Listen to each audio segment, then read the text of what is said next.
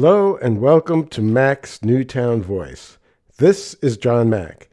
The views and opinions expressed here are solely mine and those of the people whom I interview or record at public meetings. At the March 11, 2020 Newtown Township Board of Supervisors meeting, the Toll Brothers conditional use application to build a cluster of 45 homes in the Conservation Management Zone located at Twining Bridge Road and Route 413 was brought up for a possible decision by the board. Several members of the public, including Joy Ann Carlton, who lives on Twining Bridge Road adjacent to the proposed development, spoke up in opposition to the plan.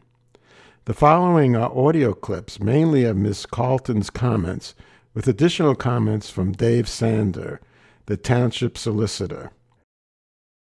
When I bought my home, I was told that the property across the street from me could not be developed. It was owned by the church, zoned to be a cemetery, and that there couldn't be development on it. I get that that's with whatever the people who are handling the sale represented to me, if that wasn't in fact the case.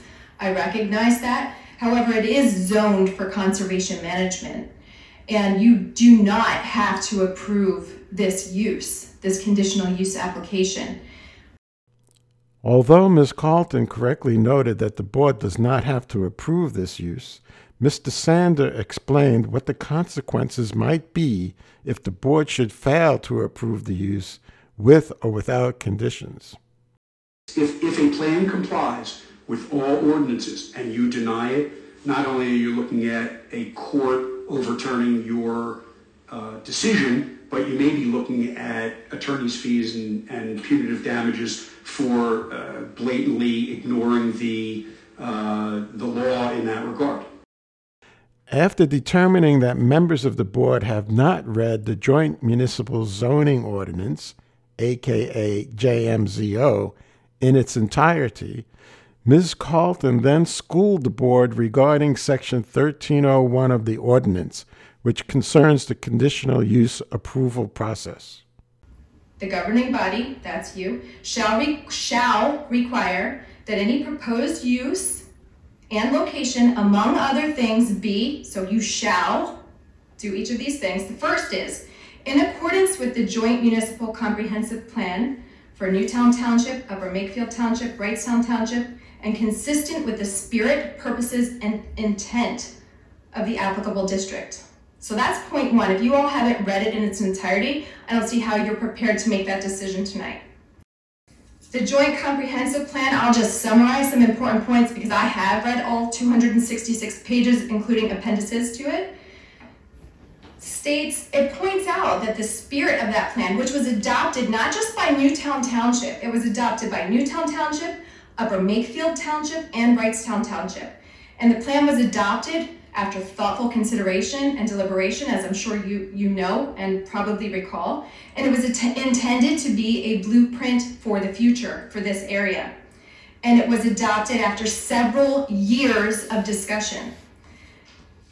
The spirit, purpose, and intent promotes smart growth, not kick the can down the road to the land development, which we won't have the opportunity to come in and voice our opinions and objections, we can send an email and that'll get passed along and it'll fall within the rest of the tons of emails I'm sure they'll receive. And I doubt that it will get paid the attention it deserves. At the land development stage, the board has much less power to make changes to the plan and can only suggest changes such as determining where exit and entrance roads may be located, etc. I myself had doubts about the possibility of making substantial changes once the conditional use is approved. Finally, Ms. Carlton reminds the board by again quoting from the JMZO regarding the impact of the project on the property in the immediate vicinity. The improvement shall not be a detriment to the property in the immediate vicinity. Well, it certainly is a detriment to my property you're going to approve this plan and it will happen and it will be a mess and it will cause congestion and it will cause safety issues. You don't have to approve it. That's all for now. Thanks for listening. Keep informed and engaged for a better local government. Go to johnmacknewtown.info for possible further updates related to this and other topics that come before the Newtown Board of Supervisors and the various committees and commissions that advise the board.